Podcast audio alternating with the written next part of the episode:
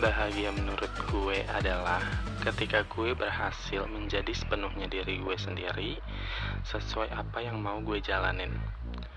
Dapat memberi kasih dan cinta untuk diri sendiri secara penuh, juga dapat membuka kemungkinan cinta untuk datang tanpa peduli apa, siapa, atau bagaimana makhluknya. Even gue gak pernah tahu apa yang akan terjadi di hidup gue nanti ke depannya. Yang pasti, gue sangat berharap bahwa kita memiliki kesetaraan yang sama untuk berpikir dengan cara yang sama.